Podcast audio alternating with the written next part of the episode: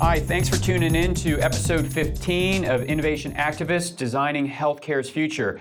I'm Reed Omary, and this month I'm excited to be sitting down with Dr. Andrew Ibrahim. Andrew is a polymath. He's a surgeon at the University of Michigan and chief medical officer at HOK, which is a global design, architecture, engineering, and planning firm. He also serves on the Design and Health Leadership Group at the American Institute of Architects and is a technical advisor to the Leapfrog Group. Andrew, thanks so much for joining us today. You've got so much on your plate. Can you share a story with us from your childhood that may have sparked your interest in the career that you have now developed? Great, Reed. Well, it's really great to be here. Thanks so much for having me while I'm in town. You know, my earliest childhood memory is doing my homework as fast as I could, turning the paper over, and then starting to draw cities. And I was fascinated by the challenge of, well, where do you put uh, the police stations and where do you put the schools and how much residential do you need? And for whatever reason, I was that third grader who was doing that. As I got older, I was very drawn to healthcare, largely because my older brother, who I was very close to, was involved in that and started to think, well, where does the overlap of city planning and architecture interface with healthcare? And maybe not too surprised, there weren't many mentors who said, yeah, of course, training in architecture and medicine is a no brainer. My parents, I love them dearly, didn't love the idea of training in both, but they said get into med school and then do whatever you want. So I did. I got into med school. I was the nerdy kid who did all the summer classes, got into med school when I was 20, and decided I probably wasn't ready to start medical school. So I deferred, moved to London, and studied architecture at the Bartlett. More so, I think, to grow up at the time, but turns out it kind of changed my entire worldview of how I understood healthcare after that. What an amazing story. Your upbringing is from parents who say, you know, the architecture thing's okay, but really you should go into medicine. Is that right? Yeah, I think, you know, there was a New York Times article about a year ago that said, you know, like the worst degree to have for job security is like architecture. And my parents saw that and kind of chuckled and see, we like steered you the right way to go into medicine. Neither of my parents are physicians, neither of them are architects. I don't think they knew too much about either, but kind of just wanted to give me the best advice they thought they could at the time between the two. And I never really saw them as mutually exclusive. I always tried to keep my foot in both and thought I could try to do both eventually. And turns out it's working out. Now, as a third grader, scribbling on the back of a, of a sheet of paper, the back of your homework, with images. You're clearly very visually drawn. Where did that come from? Great observation. I'm not entirely sure. My father was an engineer and still is an engineer. So I think I was maybe very spatially oriented in that way from hanging out with him. My older brother was certainly very artistic, so maybe that's where it blended, but I don't know that I can pinpoint or locate it. But it certainly made much more sense to me to organize things visually than in text which became the precursor for visual abstracts. Not to go down that rabbit hole too long, but I got really excited in my research work to try to make two or three visual slides that represented the whole idea, what I was working on, as opposed to writing a couple thousand words. So it started to become more clear as I moved further along professionally that translating my ideas into a visual format is really something I'm passionate about. When you go to a talk and you see slides that have only words on them, that require a magnifying glass or a telescope to actually read. Do you have an allergic reaction? Yeah, I get very frustrated and not not maybe for the obvious reason. I get frustrated because there's really good science in there. There's really good information and what a letdown for everyone else that it's so hard to find what's important. You literally have the expert of that content right there talking to you and you can't understand what they want to communicate. And there's probably things that would make healthcare better, the world better, society better, if we could only get to those ideas more clearly. So I get frustrated mostly.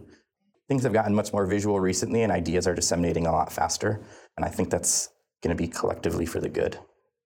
Well, being here with a radiologist, I think you can see that we are aligned on that. I'm also very much a visual learner. I have found that if I can't draw a schematic, I don't really understand what's going on. How is that for you? That's a good way to orient. I remember in medical school, you know, they always warned you the first week it's like drinking from a fire hydrant. And sure enough, I got super overwhelmed. I said, I can't read three books in a week. I've never done that before. It's just too much information. And you know, you try to put all this dense information line after line into your notes. I had no idea how to put anything together. And at some point, I realized look, there's no way I'm going to read page to page all these books. What if I just start with a table of contents of each book and just figure out how these themes are related? And so it did kind of start like a schematic of just organizing general concepts. And I said, look, there's no way I'm going to study all 30 of these topics.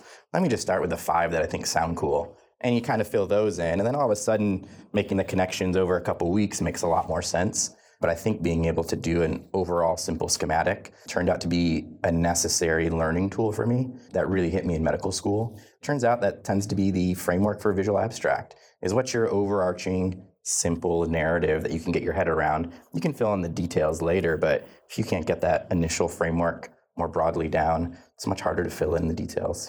Can you describe a little bit more about visual abstract for our listeners? Yeah, sure. So Visual Abstracts was an idea that I owe a lot of credit to my mentor, Justin Dimick at the University of Michigan. He was my research mentor and personal mentor for a long time. And he said, Andrew, you spend so much time on your slides, and they are so compelling in how they communicate the information you want to talk about. I'm involved in this journal called Annals of Surgery. It's the leading journal in our academic surgery world. Would you be interested in helping out with our social media account? And I said, you know, I don't really know what I have to offer. I'm a first year research fellow. My Twitter account is barely active.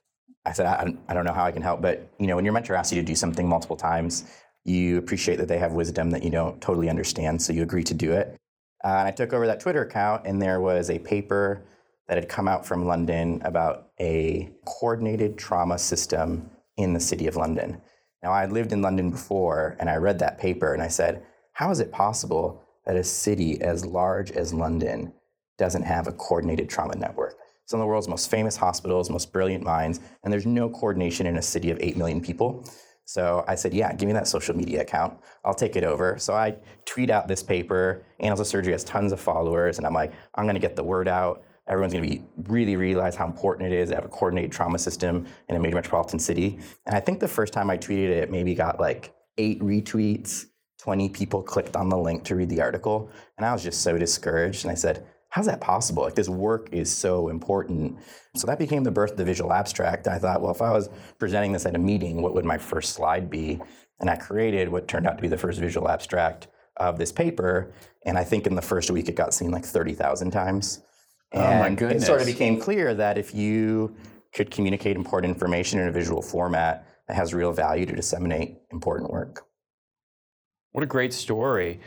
Where do you see some of the similarities between architecture and healthcare? Where do you see some overlap where really the thinking in one might benefit the other? On a personal level, so I, I was drawn to surgery pretty early in medical school for the reasons that it's very tangible and concrete. At the end of the day, you can physically see something that you changed, and it has long term consequences or benefits that you are responsible for. And I was drawn to that, and I was drawn to the personalities who were willing to take on that responsibility, who turned out to be my mentors. And turns out that's the same thing that excites me about architecture. I remember being in studio in London, and oftentimes they just walk you through the city of London and say, you know, Reed, what do you think of this building? And you say, oh, it's beautiful. They're like, no, I mean, I know we're in Zone 1 London, but what do you really think of it? And they teach you how to critique these buildings, and you realize even a small design decision as the width of a sidewalk, where you place a doorway, how many windows you place, have enormous consequences for these buildings that may stay around for decades or hundreds of years. And so all of a sudden, I realized that same idea of a physical, tangible result with long term impact for better or worse kind of selected for the same personality. So surgery and architecture, to me, actually are very similar in that way. What I think's become more clear to healthcare today architecture historically, the architect was really the center of the ship for these huge construction projects managing multiple stakeholders. And that's still true now. And I think when you talk to any physician today, and I think you're a good example, you are now accountable to multiple stakeholders. It's not the case that you're in a small group with a couple partners and you have one insurance group that you bill to. You're billing to five different insurers. You have three different dean administrators you're talking to. You have two or three patient advocacy groups that want to talk to you. You have a group of colleagues in different institutes. And all of a sudden, the skill set of managing multiple stakeholders is not only an advantage, it's essential, or you won't thrive in healthcare.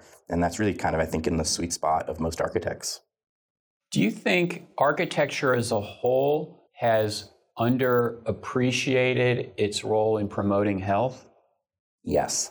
In the history of architecture, the first kind of documented canons of architecture are all the way from ancient Rome. And Marcus Vitruvius very explicitly says a core competency of being an architect should be to understand medicine and health. Or how could you know if what and where you're going to build is going to have a good health impact on the people who occupy that space. We know Vitruvius for the famous Da Vinci Vitruvius Man. But that was really Vitruvius's idea that good design and architecture should mimic the human body.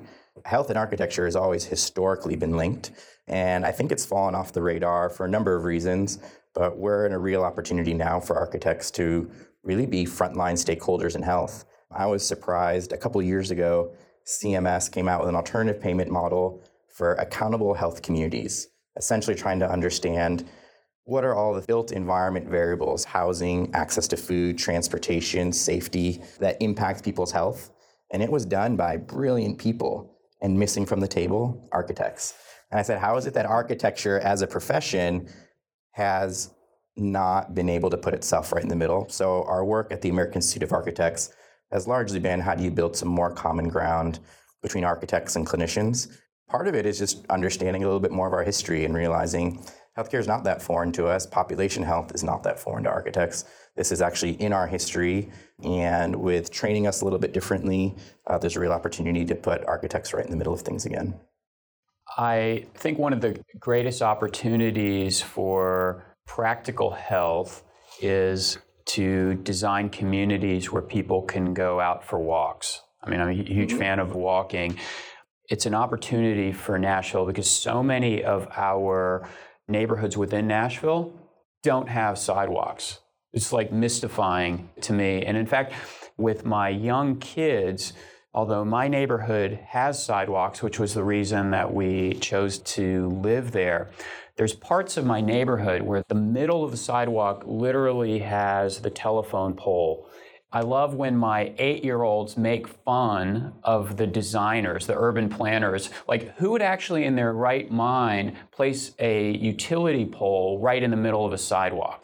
These seem so obvious, yet it's really still uncommon. And do you see this notion of urban planning in starting to recognize what are the ways that we can promote health? Yeah, so I'll say two things on that. One, we are getting a much deeper understanding and real evidence of the impact of the built environment on health. So JAMA in the last two years, you know, this is our go-to mainstream medical journal for randomized clinical trials, new oncology drugs, new operations, long-term outcomes, have published multiple papers now on city walkability.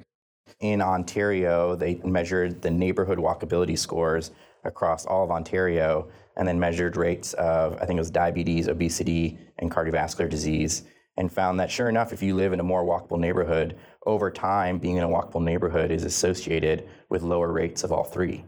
To see that published in JAMA to me is such a signal that one, we have better evidence to get through the reviewers at JAMA to say there's some real credible links and relationships and associations we should understand is a signal to me that insurers and medical communities are going to pay much more attention to the built environment. From the architecture side, you know, what you pointed out happens so frequently.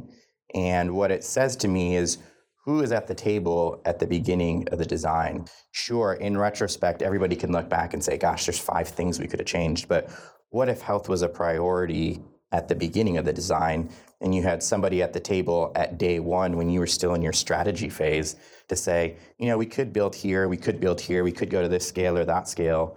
But if health was also a priority, all other things being equal, does that tip the scale about which one you should do? We launched an effort just a couple weeks ago called Health in All Design, uh, which was really born out of lessons I've seen within architecture just in the last year, that everything we build and design has an opportunity to influence health if you consider it at the start. It's really hard to go back and say, we just built a $3 billion stadium.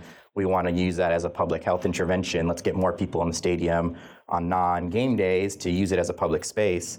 It's really challenging to do, and it's a lot of money. If you plan that before the building's ever built, there are small modifications you can make that can make a lot of that building accessible and multi purpose. That if you plan it ahead of time, may not change the cost of that building that much at all. So I think the key has been to get the message out much earlier uh, and to include health as a priority up front.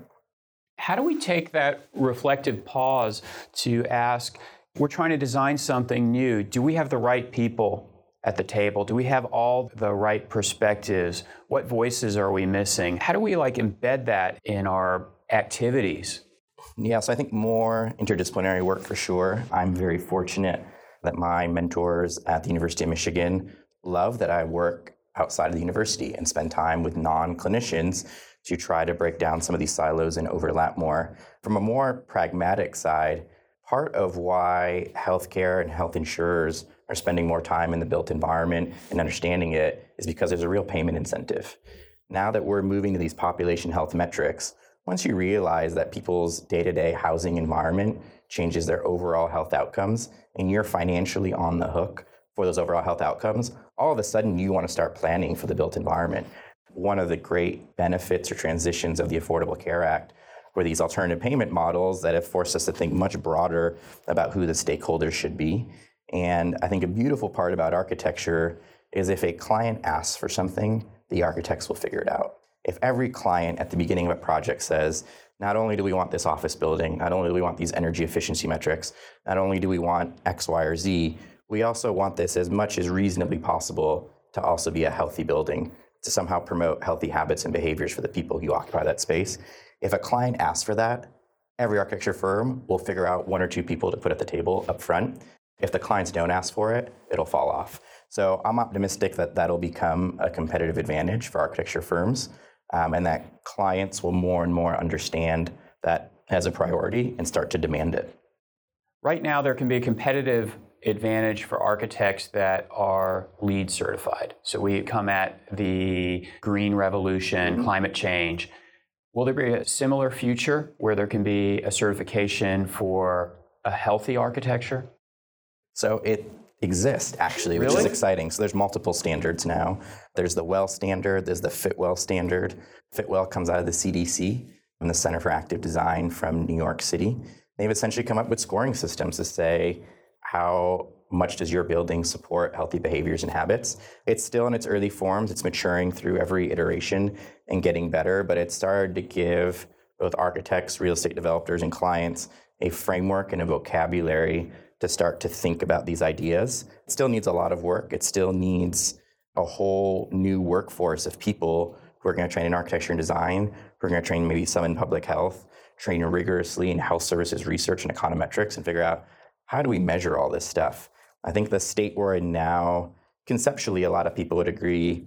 You know, having access to healthy food is probably a good idea, and that if you're in a building where there's access to healthier food, you are associated with probably living a healthier life. But how do you start to more rigorously evaluate that, test some more innovative design ideas, and really move that forward? We need a whole new workforce to do that. Are there any resources that you'd recommend for our listeners to review if they're interested in the intersection of architecture and medicine? Sure. We have started to publish more in that space and trying to overlap that world more. We'll have a large paper out this fall called Health in All Design that I'll certainly tweet out and share with you once it's ready. My website, surgeryredesign.com, will start to have some of that work as well. The American Institute of Architects has a design and health group that has started to collate and put together a lot of these ideas. I want to say it's the Urban Land Institute has started to put together a lot of this work. The Wellcome Trust in the UK has started a new portfolio that's dedicated to this topic as well. There are some resources now, but in the next couple of years, there'll be a lot more. Is there any last call to action that you'd like to leave for our listeners for something that they might be able to do next week? I would say two things. I think for listeners, you know, podcasts, a lot of us listen to it on our walk home or walk to work. And just think about all the spaces you occupied during that day, all the things you walked by, all the people you passed, and think of all those spaces. Could any single one thing be designed differently to promote health as a priority. And it turns out if you do that, even for just a day, it actually gets pretty overwhelming because you realize there are dozens of things, maybe hundreds, that you'll encounter the way spaces could be used differently, the way that spaces could facilitate design better, the way that social communities could be better integrated. So I would say that is one. And I would say two, I know you have a large healthcare following on this podcast. I think we should be a little broader in how we mentor our next generation of students and young professionals. I think our previous tradition had been, you know, we need the super, super subspecialist who's really good at one or maybe two things. And that's good. I think we still need people to do that, but we also need a different kind of mentee who's willing to work in different areas, willing to try to integrate ideas that hadn't been done before.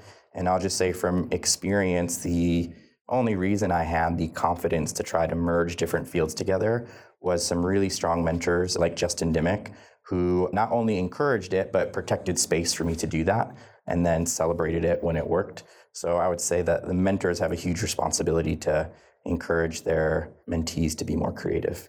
Thank you so much, Andrew, for joining us today. It's been really enlightening and inspiring. And I have to say, I'm very excited to explore further the intersection of architecture and medicine. And for our listeners, please follow us on Twitter. You can reach Andrew Ibrahim at Andrew M. Ibrahim and myself at Reed Omary. And if you have any ideas for how you think we might be able to improve health through architecture, please share them with us on Twitter. Thank you for listening. Please stay tuned for our next episode of Innovation Activist next month.